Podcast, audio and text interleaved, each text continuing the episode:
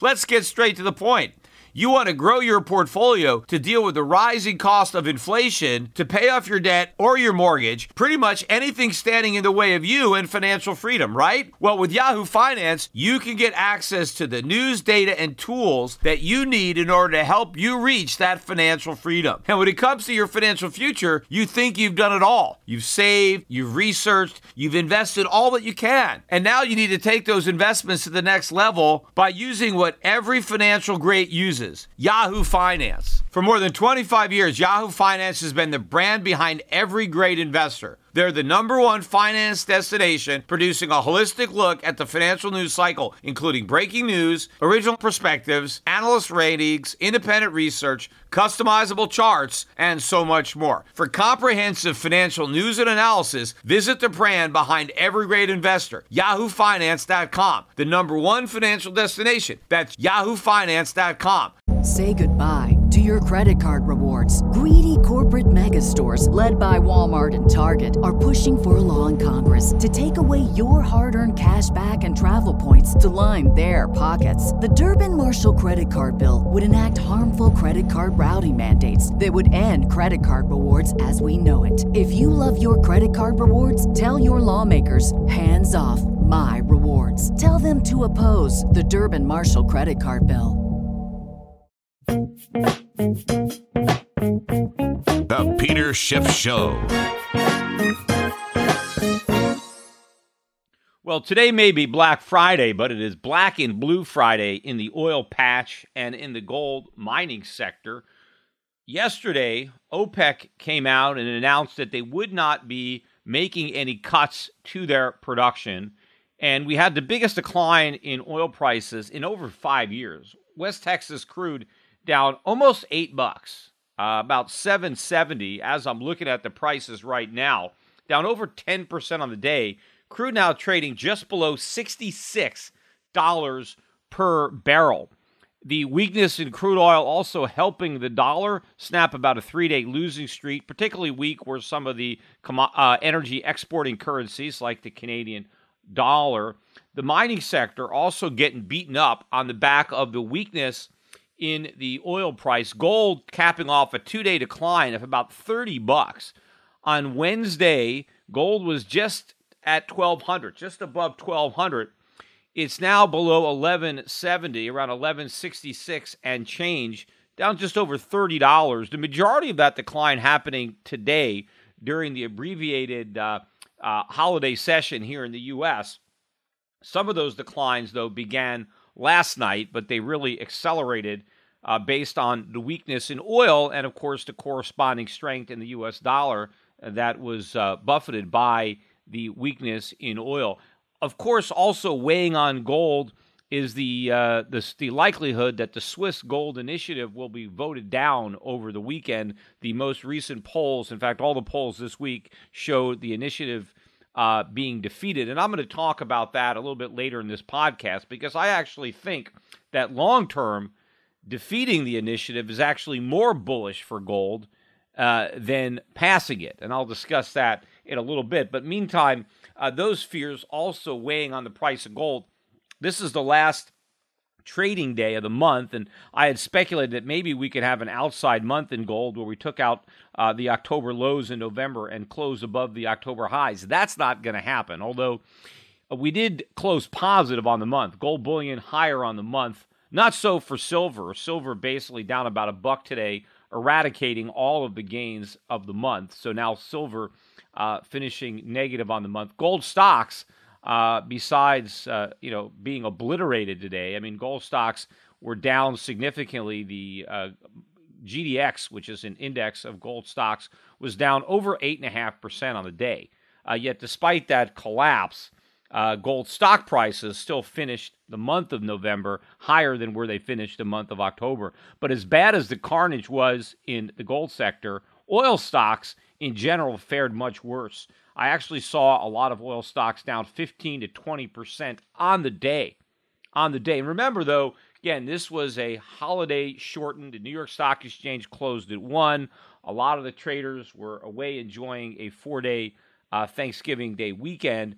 And so I think that these moves were exacerbated in thin conditions and probably a lot of stops. That's sell orders below the market uh, were hit and run uh, during today's session. So I think it's a big overreaction in the market. But nonetheless, uh, as I said, as bad as things were for gold stocks, uh, they were even worse uh, for for energy stocks. But what's really driving the decline in oil prices is not necessarily the fact that OPEC uh, is not cutting production. It really has to do with the weakening global demand that is the result of the global economy slowing down and more and more economies moving towards recession or in recession, which includes the United States. I think the United States economy is far weaker than the general consensus. I went over a litany of negative economic numbers that came out on Wednesday uh, that were conveniently ignored uh, by the pundits and the cheerleaders over the U.S. economy. But I think the, we are headed into recession too, and that is the reason why you're seeing oil prices collapsing uh, the way they did back in 2009. But another factor that is that is uh, you know exerting more downward pressure on oil is the widespread belief that the Fed is going to be tightening monetary policy, which would even exacerbate the problems in the global economy, and of course the rising dollar uh, that is resulting from the anticipation of higher interest rates is also forcing oil prices lower. Now, because I believe the Fed is not going to raise interest rates, but actually launch QE4, I think a lot of money, a lot more money is going to be printed. I think that the you know the decline in the oil price is going to be short-lived for that reason because I think all the money printing that will be required in order to finance QE4 is going to be very positive for oil and very negative for the dollar. So I think a lot of this is misguided, and that's also what's what's pushing the price of gold down is the anticipation of higher interest rates and a stronger dollar, which are going to be the byproduct of this U.S. recovery that everybody has so much confidence in, even though uh, it's already fading. Not that it was ever real, but as we get closer and closer to it, we can uh, observe uh, the phony nature of the recovery. And so I think as we get more and more data, uh, you know, later in the year or more, particularly in the first quarter of 2015, I think this story is going to unravel pretty quickly. But what is also unraveling right now is you, you look at all of the inconsistencies uh, among uh, you know the, the cheerleaders. Take for example deflation, right? Uh, overnight, we got European inflation year over year, uh, prices up three tenths of 1%, according to the government. If you take out food and energy, prices were up seven tenths of 1%. And the main reason that prices are only up 0.3% has to do with lower energy prices. And here's a quote from uh, Draghi, uh, head of the ECB. Quote, we have to be very watchful that low inflation does not percolate throughout the economy. He's worried about the decline in oil prices, that falling gas prices could hurt the European economy. Yet everybody on television is talking about how falling gasoline prices are going to help the U.S. economy. Well, what is it? Do economies benefit from falling prices or do they suffer from falling prices? Should we try to prevent prices from falling or should we embrace the decline?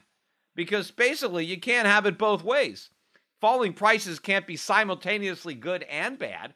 Falling oil prices can't be bad and good at the same time. It's one or the other. Yet the fact that they're going to embrace both, the same people who are saying, uh, oh, Europe needs to print more money and do QE because inflation is too low, they need to make sure inflation is higher because low inflation is bad for the economy, and then saying, well, low oil prices are good for the U.S. economy because it's like a tax cut. Consumers can spend less on oil, which means they have more money to spend on other things. So if they're not putting it into, into the gas pump, if they're not spending money on gasoline, they have more money for other things. Well, why isn't that same true in Europe? And in fact, if falling gas prices are good for the economy, why aren't fall- falling food prices good for the economy? Couldn't you make the same argument? If I spend less money eating, I have more money to spend on other things.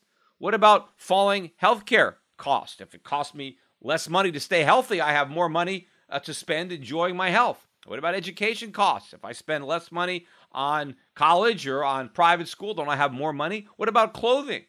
I mean, you could say that about any price. If the price of anything goes down, you have more money to spend on other things, which is why falling prices are not bad. They're good. Yet here you have the same people making the same argument that they're good and bad at the same time, which shows you it's they're not really trying to be logical in their explanations. They're just trying to mindlessly cheerlead for a particular narrative right? We want more money printing. And so, how do we get more money printing? Well, we have to pretend that low inflation is bad so that we can combat it by printing money. Yet, when we have an event in the United States now, like falling oil prices, instead of saying, oh my God, this is terrible, um, this is going to percolate throughout the economy, we better be worried about these falling gas prices and, and the fact that the price. No, they're saying this is a good thing. And here's the irony we actually have a bigger energy industry than Europe. So, you know, you always have to look at both sides of the coin. I will agree that for a lot of people, lower gas prices, lower oil prices are good.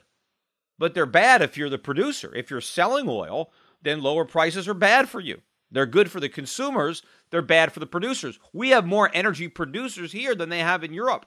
So in Europe, you would you can easily argue that lower gas prices should be a bigger boom for Europe than for the United States. Although, you know, Americans on average maybe use more gasoline because we're less energy efficient. We don't have the, the, the public uh, transportation system. So per capita, we probably use more, more oil. But we have an entire energy sector. And here is the real uh, inconsistency. Consistency. For years, all I've heard is that, oh, Peter, all your gloom and doom forecasts about the U.S. economy are wrong because of the oil boom. We're going to produce so much oil. We're going to be the Saudi Arabia. We're going to replace Saudi Arabia. Uh, we're going to be a huge oil exporter. We're going to flood the world with exports. Our trade deficit's going to go away because we're going to be producing so much oil. Well, with oil at $66 a barrel, the same people now who are saying, oh, this is great, oil's coming down and it's going to stay down. If that's the case, if oil's going to be at $66 a barrel, say goodbye to your shale boom there, there is no way that we're going to produce and export all the oil that these experts are forecasting if the prices stay down here because we can't afford it. The capex is going to go away, the production is going to wither away, and over time, what's going to happen, assuming that you believe that oil prices are going to stay down here, which I don't. But if you do, because there are many people who were making this argument about, oh, the booming U.S. economy thanks to oil, are now talking about the booming U.S. economy thanks to a new era of cheap oil prices. You can't have it both ways, right? You can't, it's not heads I win, tails you lose. Have your cake and eat it too. If you're trying to claim that, hey, we're going to benefit from all this cheap oil, then you can't say at the same time we're going to benefit from an oil boom and massive exploration because none of that's going to happen, or massive production and exports. That's not going to happen uh, at $66 oil. It just, it just economically doesn't make sense. In fact, over time, what is going to happen if oil stays at these prices? Our trade deficit is actually going to go up, not down. Yes, we will be spending less on the oil that we import, but we will import much more oil because we won't be producing it domestically. Why? Because it will be too expensive to produce it domestically. Instead, we'll import it the same way we import all sorts of other products that are too expensive to produce domestically. So now we're going to add oil. If you believe oil is going to stay at these levels or go lower, then oil is another thing that can't be produced efficiently in the United States because it can be produced much more efficiently in, let's say, Saudi Arabia. And so, what are Americans going to do? They're going to buy oil from the guy who can sell it at the lowest price, and that's going to be imported oil. And so, our trade deficit is going to get worse. And so, if you were counting on an oil boom to save the day and bail us out of these ever uh, growing trade deficits, well, now you're wrong. You can't have it both ways. And in fact, one of the things that has helped the trade deficit is our export of refined products because we've been exporting uh, refined gasoline, and those exports are going to dwindle if the oil price stays low or goes even lower. So, again, you can't have it both ways. You can't claim credit for the oil boom at the same time claim credit for the big uh, growth in consumption that's going to flow from the tax cut associated with uh, lower oil prices. And in fact, a lot of the hiring, some of the only decent jobs that we've been getting, have been a function of the energy industry. And if they start laying people off instead of hiring people, you know, what about what about that impact there? And what about maybe some of these companies that borrowed a lot of money based on certain assumptions of where production was going to be? If they're not going to have the production or not going to have the price, are they going to be able to pay off those loans? No.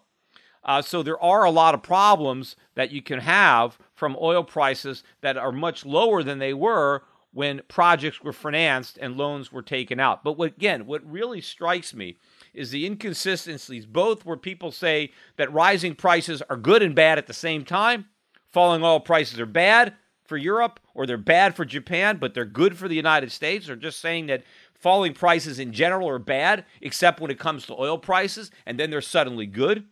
Or, again, claiming that, hey, the U.S. economy is in great shape because we're going to have a big oil boom.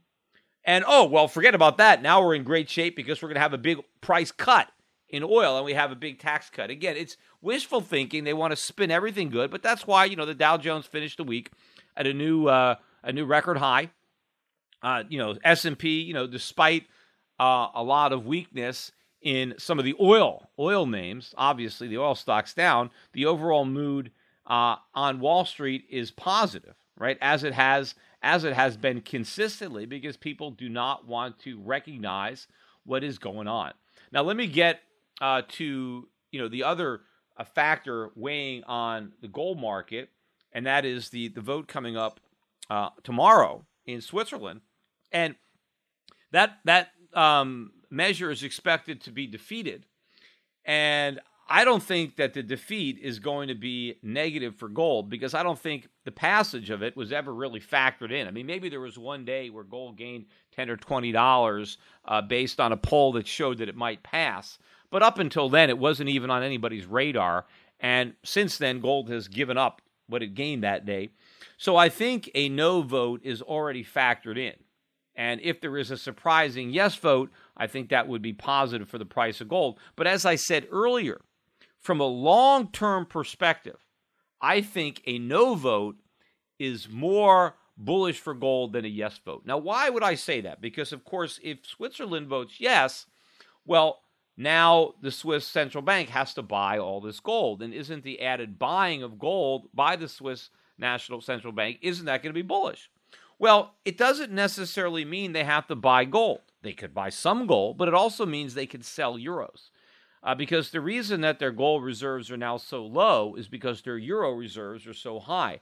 So a good portion of the requirement could have been met by selling off euros, which of course would put more downward pressure on the euro relative to the Swiss franc, which might put more pressure on the Europeans not to do QE and and maybe put more upward pressure on European inflation, which might have which might make the European Central Bank more hawkish than it currently is. In fact, I think that by not passing the Swiss initiative, it takes off the table the possibility of a sound Swiss franc. Because this was the only kind of barrier uh, that stood in the way of Switzerland and endless QE. But if the Swiss franc is de facto the euro, then you can't use the Swiss franc as a hedge against the weak euro. And if you can't use the Swiss franc, what are you going to use? You know, let's say 35% of the people vote in favor of this initiative. That means they want the Swiss franc to have backing by gold. Well, if it gets defeated, what are these people going to do? They're still worried about inflation. They're worried about a Swiss franc going losing value. Well, if the Swiss central bank isn't going to buy gold, well, then the Swiss citizens will do it directly. Because if the Swiss franc is going to be that much less reliable, that much less of a store of value, that means that there is more impetus, more reasons for the Swiss citizens to do what their central bank won't, is buy the gold themselves, buy the gold directly. If the government says no, we are not going to stop the presses. We are going to guarantee the destruction of the Swiss franc along with the destruction of the euro, that if you hold Swiss francs, they will have less value in the future than they have today, the message is clear. The Swiss should buy gold, and they will buy gold. Now, had this uh, initiative been passed, it would have dramatically increased the attractiveness, the appeal of the Swiss franc. People around the world looking for a safe haven might have chose the Swiss franc. Now they can't do that anymore. Now, for now, some people are buying the dollar because they think the dollar is a safe haven because they think the U.S. is going to raise rates, that we're ending QE. But when we don't raise rates and instead do QE4 and do more QE, well, where's the safe haven? It's not going to be the Swiss franc, right? Because now the Swiss said, well, we're going to keep printing just like the Europeans.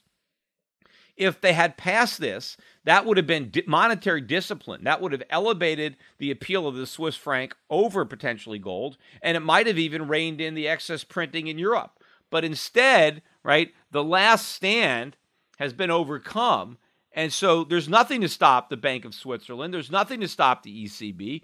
Everybody's going to print, which means more inflation worldwide. And so the less attractive fiat currencies are, the more attractive gold becomes because the real demand for gold is as a store of value at a monetary sense to protect yourself from reckless money printing by the central banks. Well, now, if this initiative goes down, there is nothing to stop the Swiss government from recklessly printing Swiss francs. Had they passed this, then there would have been some kind of barrier to the amount of money printing, and that would have elevated the, the relative appeal of the Swiss franc to gold.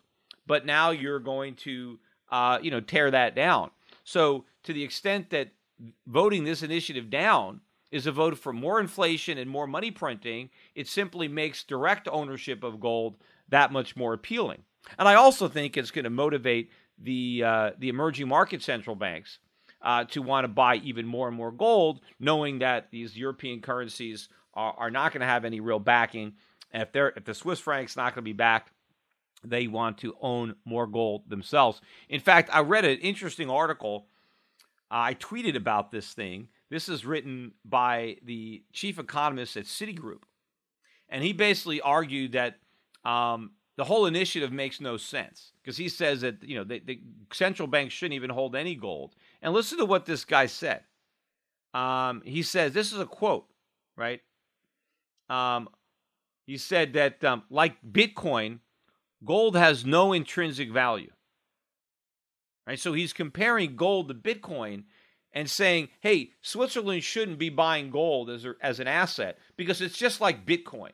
that it has no intrinsic value. What is he talking about? You know, I hate it when these supporters of fiat currency criticize gold on the basis that it lacks intrinsic value. We talk about the pot calling the kettle black.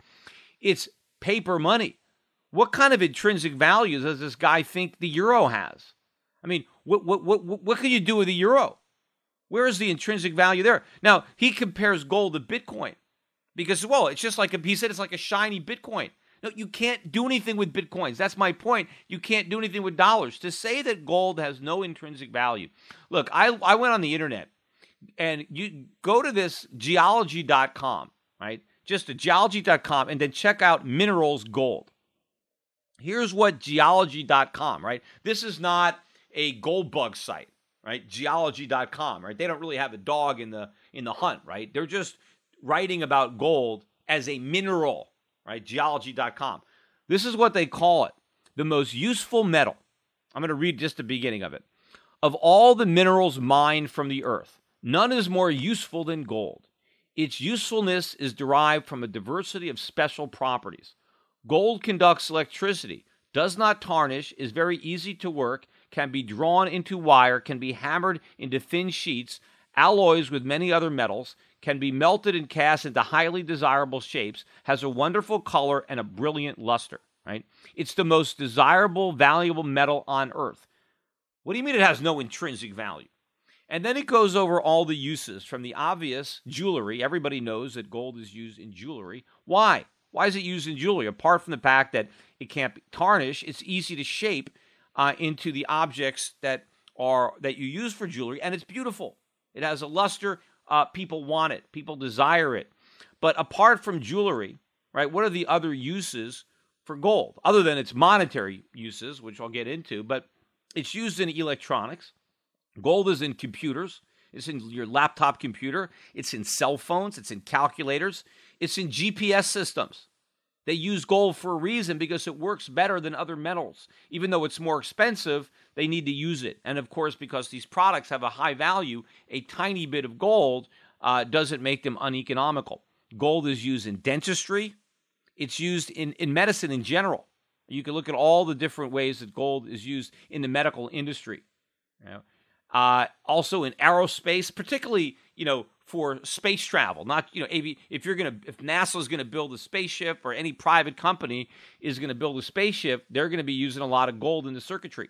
I mean, it's just there, and it's it's used in glass making. It's used obviously in in furniture. I mean, because of gold leaf and gilding, they use they make picture frames, moldings out of it. A lot of lot of different products uh, use gold uh, in them. So there's there are all these uses. You can go read about all these uses. Does it, does the chief economist of Citigroup does he not know about any of these uses? He thinks gold has no use whatsoever. You know, and yet I wonder what the uses are for dollars or euros. What is the intrinsic value of a euro? I mean, what could you do with it? I mean, at least if it's in the physical, right? If it's just the digital, because most of the euros and dollars aren't even in physical form, right? So at least the, the, the actual printed dollars there is some use there, right? You can burn them for warmth, right? If you're cold, right, you can throw a bunch of dollar bills on the fireplace. I suppose if you're if you have no other paper, you you can you can wipe your butt with them, right? I mean, you know, they're not that absorbent. I mean, you can't really I don't know if you can really use them as a paper towel. Um, you can't really use them. You can't write on them because there's already so much writing on them, so you can't use them for notes or stuff like that. But I mean, that would be the intrinsic value. There's no intrinsic value of a digital, right? You, your bank, the dollars in your bank account, uh, unless you actually withdraw them. There's nothing you can do with them. But where does he think there's intrinsic value there? There is nothing there. Now you can say, well, you know, you people will accept dollars, but that doesn't make they give them intrinsic value. But people will accept gold. But why do so many people want gold in the first place? It's because of the intrinsic value, because of all the other uses. But one of the one of the things that is so great about gold is it's so easy to use as money. You, there are other commodities that are not as easily uh, usable as money. I mean, look, you could take an ounce of gold and you can cut it in half, and both halves are worth the same, right? A half an ounce of gold is worth a half an ounce of gold. So if you take one ounce of gold and cut it in half, both halves are worth the same. And then you can put them back together and you got the same value you started with. You can't do that. You can't. People say, well, let's use cattle as money. All right, well, cut a, cut a, cut a, cut a cow in half right? What, what are what are the both sides? What are the both pieces worth? I don't know. You obviously can't put them back together and get the same cow that you started with, and then try to store them. I mean, if you if the central banks wanted to have cattle as as reserve, I mean, what would it cost? I mean, we're I mean, it it, it, it, it doesn't make any sense. I mean, well, you could say, well, what about another metal? Well, you want to store nickel, copper, lead. I mean, how much space would that take? I mean, how much you know, how much vault capacity? And again, if they don't have a lot of these other properties, that make gold so desirable. But when you when you have articles like this, when you have this full court press, hey, you know, Swiss, Switzerland, what are you idiots? Why would you want gold? You want euros, right? Because apparently, because that's all that would happen. They would have fewer euros and more gold. And he's saying, well, don't buy euro gold because gold doesn't have any intrinsic value. It's no better than Bitcoin, as if paper has intrinsic value. The truth of the matter is, the one commonality between a Bitcoin and the euro or the dollar is neither has intrinsic value. Right? One is a paper currency and one's a digital currency, but they don't have any intrinsic value. What would make them function as currency would be if they were backed by gold, by real money, something with intrinsic value. Then it, then it would if the dollar or the euro were backed by gold, then they would have value based on the intrinsic value of the gold that was behind them, not any value that the paper had unto itself but they would derive their value from the gold backing. But when you have fiat currencies, you have no backing, then you have nothing. Just like you could have a digital currency backed by gold, which would give the digital currency value, or you can have a fiat digital currency, a digital currency backed by nothing, which is what pretty much all the digital currencies are that are out there. So when he was saying that gold is just like Bitcoin, no, it's the euro that's more like Bitcoin. It's a lot more like Bitcoin than gold because, again, what can you do with your Bitcoin if you can't spend it? Nothing. What can you do with your euros if you can't spend it? Nothing. What can you do with your gold if you don't spend it? Well, just go to geology.com and look at all those uses. There are all these things that you can do with gold if nobody wants it as a medium of exchange. But because there are so many uses for gold, people will always take it as a medium of exchange, and that's the point. And that's why uh, central banks held it in reserve, continue to hold it, and will continue to hold it because there always will be demand for gold based on all the things that you can do with it other than use it as money. But because it's so convenient as money, it trumps all the other commodities that have other uses, uh, but don't are, are not do not lend themselves uh, to uh, to money. But again, if the Swiss vote this down, long term, I think it's even more bullish for gold. Short run, sure, it would have been bullish for gold had the Swiss voted yes, and it would be bullish for the Swiss franc, and it would be potentially bullish for capitalism and free markets to see at least one country uh, doing the right thing. But if Switzerland basically says, no, we're not going to do the right thing, we're just going to be as reckless and irresponsible as everybody else, then that's one less uh, sound currency and another reason for people to buy gold, including the Swiss. Just want to make a couple of uh, points about holiday. You know, Black Friday is upon us, although apparently this year it started on Thursday right? These uh, merchants are now so desperate to get people in the store spending their borrowed money that they started Black Friday on Thursday. So a lot of people were cutting their Thanksgiving meal short so they can queue up uh, at Best Buy and buy a 50 inch plasma TV for 200 bucks. And of course, you know, all of this stuff was supposedly uh, shopping for Christmas, right? Buying gifts for somebody else. Yet, generally, the shopping season is not about buying stuff for other people, it's about buying stuff for yourself. See, most of these people that are shopping on Black Friday, they're not buying gifts. They're buying things for themselves. They just want to get the best deal. I mean, most people don't give away plasma TV sets uh, as presents, right? I mean, you you know, you're giving away you know an article of clothing. Uh, you're you're buying that for yourself, and it's all about shopping. That's really all about what this Christmas holiday is boiled down to. It's just splurging. Uh, it's you know just uh, uh, self indulgence and and, and, and consumption, even if you have to borrow the money uh, to uh, to do it, right? And the the way the media covers this, they cover the shopping, the spending of money, as if this is indicative of our economy, and that the economy is based on how much people spend. We need a good Christmas. We need these shoppers going out because this is what drives the economy. They got it backwards. This is not what's driving the economy. It's what's actually dragging the economy uh, down. What what drives an economy is production, not consumption. I mean, co- consumption is like you know picking the the the, uh, the, the harvest, right? You you know what what makes a farm productive? Is it when you pick uh, you know the harvest when you when you you know you pick the the crops? No, it's planting them. It's all the effort that goes into keeping the land fertile and then and then and then planting all the crops when they grow, okay, now you got to, you know, you go collect your bounty. I mean, sure, there's some effort required in doing that, but maybe it's, you know, eating. What about the eating part? Yeah, maybe my analogy is wrong. It's not, it's the, you know, because when you eat the food, that's the easy part. That's the fun part. It's everything that went into the production that's the hard part. So when someone goes to Best Buy and buys a plasma TV, that's the easy part. The hard part was putting that plasma TV on the shelf so that somebody could buy it. And there you have to go through all of the effort to produce all the components that went into manufacturing that TV and then the cost of transporting it and putting it on a shelf of that store so that someone in America can drive his highly mortgaged SUV uh, to the parking lot and leave uh, with that with that television set.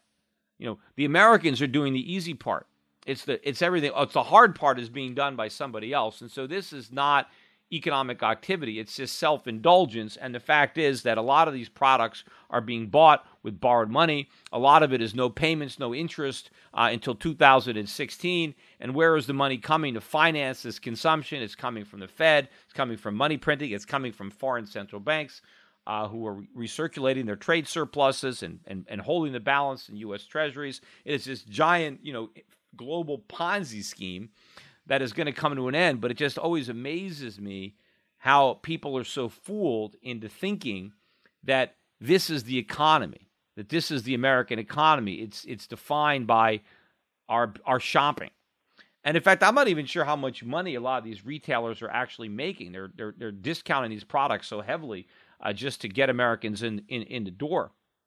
And again, I think a lot of Americans just do most of their shopping for themselves uh, you know, around Black Friday to Christmas. They just kind of hold off and then they go in there and they just make, you know, buy all the stuff because they need to wait for the lowest possible price uh, because, you know, that's how broke they are. But again, this also shows you how this d- deflation stuff is nonsense. Why do people rush to the stores on Black Friday? Because everything's on sale. They want to buy because the prices are lower. So it's the reduction of price that stimulates the stampede. Right? You know, they're not raising prices and expecting people to break down the doors. The whole idea behind these doorbusters is because we are lowering the prices and consumers are busting down the doors to take advantage of the reduction in price, right? Not they're not they're not trying to take advantage of higher prices. They're trying to take advantage of of lower prices. But again, it's the coverage that really makes me mad. Um, and you know all this stuff. Look at all the things that people are buying for themselves or for other people.